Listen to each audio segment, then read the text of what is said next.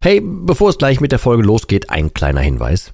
Ich lade dich herzlich zu meinem kostenlosen und brandneuen Webinar ein, wie du die Alkoholsucht dauerhaft hinter dir lässt. Es ist vollgepackt mit Einblicken, persönlichen Geschichten und praktischen Tipps, wie du diesen blöden Alk endlich dauerhaft hinter dir lassen kannst. Ohne Verzicht und ohne ständige Rückfälle.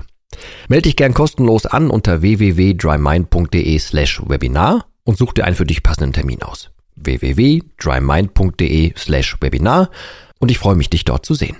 Und jetzt viel Spaß mit der Folge.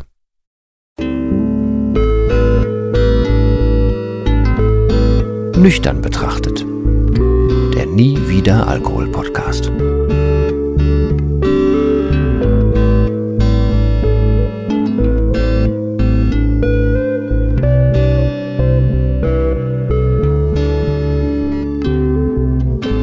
Ja moin und herzlich willkommen zu einer weiteren Folge von Nüchtern betrachtet und ich wünsche jetzt erstmal so relativ tagesaktuell an alle in der Runde hier ein gutes Weihnachtsfest gehabt zu haben. Ich hatte tatsächlich also das entspannteste und ähm, ja auch mit schönste Weihnachtsfest seit ich denken kann, so gefühlt. Dabei war nichts Besonderes eigentlich, aber es war einfach mega ruhig, mega entspannt, sehr, sehr, ja, also geprägt von positiven Sitzfleisch, guten Gesprächen, gutem Essen, Wahrnehmung, Ruhe, guter Vorbereitung, vorbereitet sein, keine Hektik empfinden und so. Zumindest bei mir war das so. Auf der anderen Seite habe ich auch einiges an Feedback bekommen, dass es äh, hier und da Rückfälle gab, rund um Weihnachten und rund um ja letzten Stress und rund um das, ähm, es wird gerade ruhiger Gefühl im Jahr und so weiter. Da gibt es die verschiedensten ähm, Auswirkungen und die verschiedensten, naja, Geschichten dahinter quasi. Da hat ja jeder auch sein eigenes äh, individuelles Herangehen und seine eigene äh, Wahrnehmung des Ganzen. Viele habe ich gemerkt, die gehen schon mit so einer Einstellung da rein und erwarten quasi, dass zu Weihnachten was passiert oder dass dann was passiert, wenn Ruhe einkehrt. Ähm, das habe ich gemerkt. Ich habe ähm, gemerkt, dass viele aus Tradition das tun. Ich habe gemerkt, dass es definitiv einiges an Leuten da draußen gibt, die ähm, zur Zeit, wenn man sich, sag ich mal, traditionell und rein gesellschaftlich irgendwie viel um die Familie kümmert, man sich dann erst um die eigene Familie oder die eigene Vergangenheit oder keine Ahnung was kümmert, also rund ums Familiäre, dass man da sonst so im Jahr nicht so viel drauf gibt, aber dann halt zu Weihnachten entweder im Positiven oder im Negativen sich das ja dann niederschlägt das bringt mich halt so generell immer zu diesem Gedanken, den ich hier versuche oft zu verklickern, dass ich froh bin, dass ich halt keine Phasen mehr habe. Also nicht dieses ne, auf einen Tag gemünzt, dieses typische, boah, irgendwie muss ich aufstehen, irgendwie muss ich zum ersten Schluck kommen, gefühlt, dann, äh, um über den Tag zu kommen, um dann nach dem ersten Schluck ein bisschen ruhiger zu werden, um dann irgendwann in so eine gefühlte Hochphase zu kommen, um dann irgendwann über den Punkt hinauszukommen, wo man eigentlich schon längst genug hätte, bis zu dem Punkt, wo man hofft, dass man genug trinkt, dass man schlafen kann bis zu dem Punkt, dass man dann irgendwie schläft, aber sehr unruhig, bis zu dem Punkt, dass man dann morgens aufwacht und denkt, oh Gott, oh Gott, was habe ich denn da getan? Schlechtes Gewissen und so weiter, um dann genau da wieder anzuknüpfen, wo ich gerade angefangen habe. Das wäre jetzt die typische Phase. Das kann man aber auch fürs Jahr sehen. Und ich halte beides für nicht so richtig richtig. Was ein komischer Satzbau war, aber das ist nicht schlimm. Ich halte das beides nicht für richtig oder für gut. Ähm, und ich bin mega froh, dass ich durch das auf den Hosenboden setzen, klären, real sein, authentisch sein, ehrlich sein, dass ich das halt nicht mehr habe. So. Und ähm, wie gesagt, ich sehe das hier ein klein bisschen auch als meine, naja, Aufgabe nicht, aber als äh, meine Möglichkeit an, dir ein bisschen zu verklickern, wie es halt sein kann, wenn man den ganzen Scheiß hinter sich lässt. Ähm, und so habe ich mich jetzt zum Beispiel an Weihnachten mal so gesehen, ich war halt schon ein paar Tage vorher komplett vorbereitet. Ich war mit allem fertig. Das habe ich noch nie geschafft.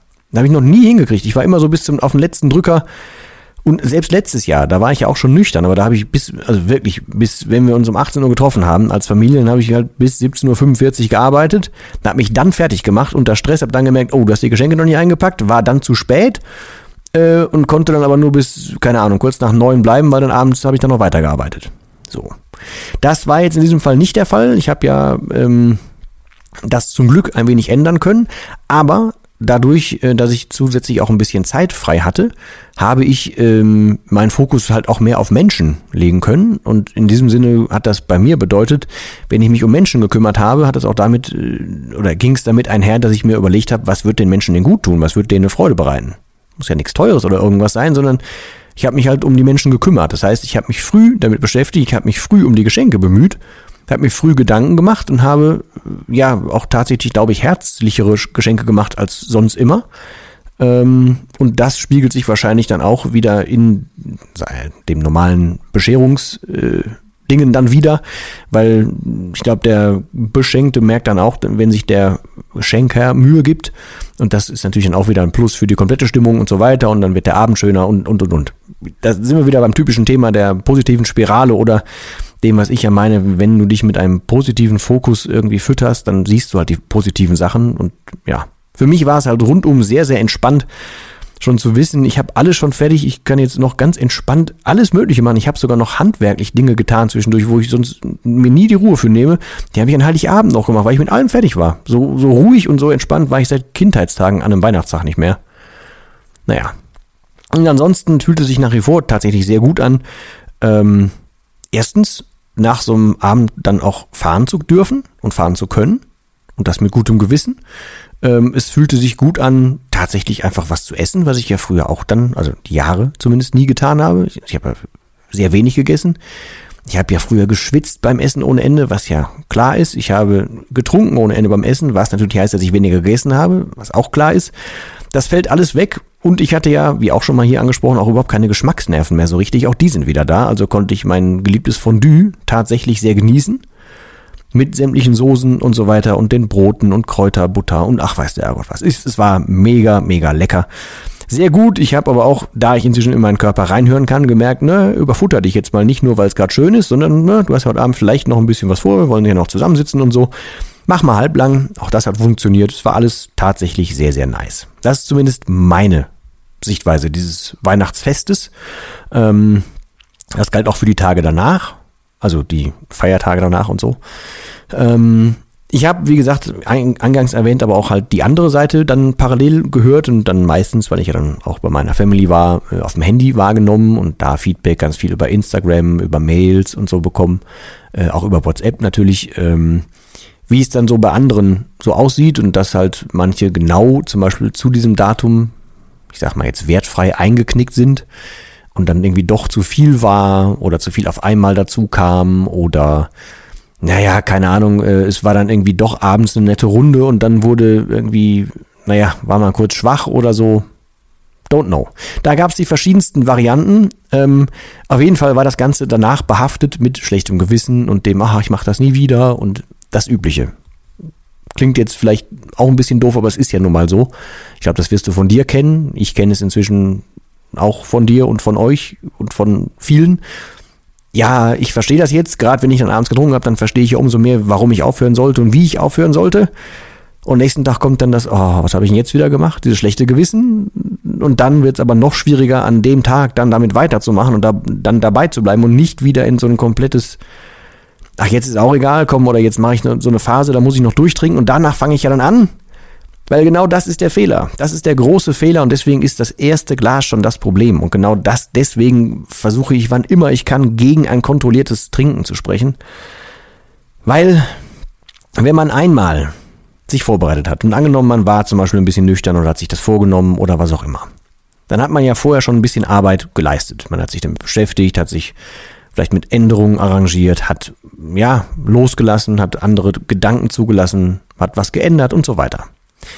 Und dann wegen irgendeinem Anlass, kann ein Auslöser sein, ein Anlass ist relativ egal, aber wegen irgendwas trinkt man. So, und sei es nur, dass man irgendwie ein Glas angeboten kriegt und sich dann vielleicht doch irgendwie denkt, boah, das wäre jetzt schon schön, ach komm. Und dann ist schon vorbei. Weil, und das weißt du selber, wenn du ehrlich bist, dabei bleibt es nicht. Und das Problem ist, warum es nicht dabei bleibt, es setzt ein Gefühl ein, was dir im ersten Moment erstmal sich wahrscheinlich sogar gut anfühlt.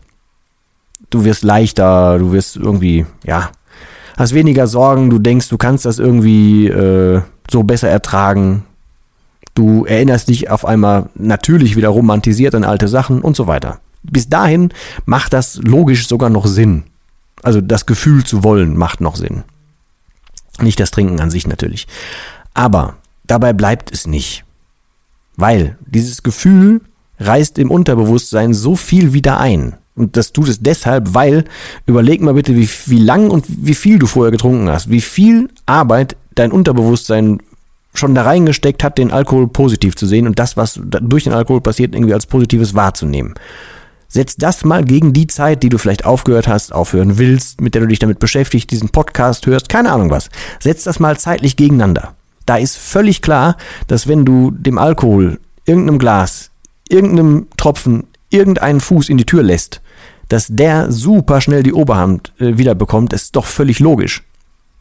Da ist ja dann gar nichts mehr mit Rationalität oder mit den 4, 5 Prozent, die du mit dem Bewusstsein quasi dagegen arbeiten kannst. Dein Unterbewusstsein ist völlig wieder am Drücker und du gibst dem Alkohol und dem, dem Rest von diesem Virus, was das Zeug in einem ist. Ne? Also ich habe das Bild des Virus, also des Alkohols als Virus ja hier schon ein paar Mal erklärt.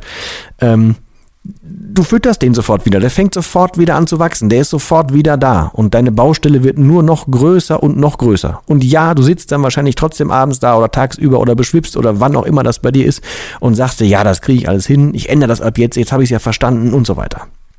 Oder jetzt mache ich das alles anders. Nee, Pustekuchen. Du hast es dann tatsächlich noch nicht verstanden, beziehungsweise du bist noch nicht tief genug an diesen Punkt gegangen, dass du dir was Falsches ausmalst. Und da will ich jetzt gar nicht exakt hier mit der Lösung in dieser Folge aufwarten. Warum ich diese Folge aufgenommen habe und warum die jetzt mit diese Wendung am Ende genommen hat, ist einfach der, ich möchte, dass du, bevor du dir irgendwie ein Vorsätze fürs neue Jahr nimmst oder bevor du ja Silvester feierst oder bevor du an Silvester auf eine doofe Idee kommst, möchte ich dich tatsächlich einfach ein bisschen aufrütteln. Oder falls du jetzt nach Weihnachten doch wieder ein Problem bekommen hast und du jetzt gerade denkst, ja gut, bis Silvester noch, aber im Januar, da höre ich dann auf lass es. Lass es einfach wenn anfangen, dann jetzt aber halt richtig. Es bringt nichts. Und wie in der letzten Folge schon gesagt habe, ja, es ist hart, aber du musst an den Kern dran. Und jetzt kriege ich die, die, die Klammer zum Anfang der Folge. Wenn du dich das ganze Jahr lang nicht über dein oder um deine Probleme kümmerst und das jetzt aber dann tust, dann ist relativ klar, dass das vielleicht ein bisschen viel ist und dass das dann sehr geballt kommt und dass du dann irgendeine Art von Hilfe suchst und dass dann dein Unterbewusstsein entscheidet, jo, die Hilfe bis jetzt war ja Alkohol. Das ist, wenn du einen Schritt nach hinten trittst, wie ich das auch beschrieben habe mit diesem Beispiel, dass du jemandem zusiehst, wie er etwas tust, äh, tut, dann ist das ziemlich offensichtlich. Nur du tappst dir halt selber in die Falle. Da bitte denk halt gerne drüber nach, schreib dir dazu was auf und so weiter don't know, aber mach was. Und ja, äh, grundsätzlich kann dir da auch das, das Dry Mind Programm zu helfen, aber da geht's halt wirklich rein um das Alkoholdenken. Es geht jetzt nicht primär da um deine Lebensprobleme ähm, oder Jahresprobleme oder familiären Probleme oder so. Das ist dann der Auswuchs davon. An diesen Kern musst du so oder so ran. Das Dry Mind Programm hilft dir, Werkzeuge an die Hand zu geben, damit du einen klaren Kopf hast, damit du an den Kern rangehen kannst. Das ja. Aber der Rest ist trotzdem so oder so deine Aufgabe und ich werde es nochmal sagen, da gibt es Menschen, die können dir deutlich besser psychologisch weiterhelfen, als ich das hier kann. Das ist auch nicht der Platz dafür. Also, falls du jetzt einfach tatsächlich zu Weihnachten Probleme hattest oder vielleicht hast du es ja auch geschafft, vielleicht bist du auch gut rübergekommen, hast aber jetzt Bammel vor, vor Silvester, dann überdenk, überdenk das bitte mal ein bisschen und überleg, was passieren würde nimm diese Folge hier als Anlass und lass das ein bisschen sacken, damit du dann den Fehler nicht dann machst. Äh, und falls du an, Silve äh, an Weihnachten schon zugelangt hast oder jetzt gerade dabei bist und noch auf Weihnachten wartest, ach, auf Silvester wartest, ich komme schon durcheinander mit den Terminen, Entschuldigung, ähm, und du alles auf den Januar schiebst, dann ist das, ja, im Sinne des Wortes halt einfach nur ein Aufschieben, aber kein Angehen. Und äh, das würde ich dir wünschen, dass du es einfach sein lässt oder änderst. Ja. In diesem Sinne, wir werden uns sehr wahrscheinlich nochmal ganz kurz äh, vor dem Jahreswechsel hören. Aber danach geht es auch schon ins neue Jahr rein. Äh, und wie gesagt, für mich wird 21 das geilste Jahr. Da bin ich mehr als fest von überzeugt von. Und zwar nicht in, in träumerischer Sicht, sondern aus realer Sicht. Weil ich ja weiß und sehe, wo ich so bin, wo ich hin will, was ich wieder kann, was ansteht, was vielleicht sein wird. Aber alles aus einer realistischen Sichtweise. Und die macht mich mega dankbar, mega happy, mega geerdet und super zufrieden. Ähm, und ich hoffe einfach, dass ich hier noch ganz vielen äh, Menschen irgendwie ein, naja, irgendwie den richtigen Tritt ins Hirn äh, versetzen kann, damit noch mehr Leute dahin kommen, wo ich euch gerne sehen würde, nämlich mit einer ähnlichen Sicht auf den Alkohol, wie ich ihn inzwischen habe. In diesem Sinne, vielen Dank für deine Zeit fürs Zuhören. Dir wünsche ich nur das Allerbeste und wir hören uns in der nächsten Folge wieder. Bis dahin, tschüss.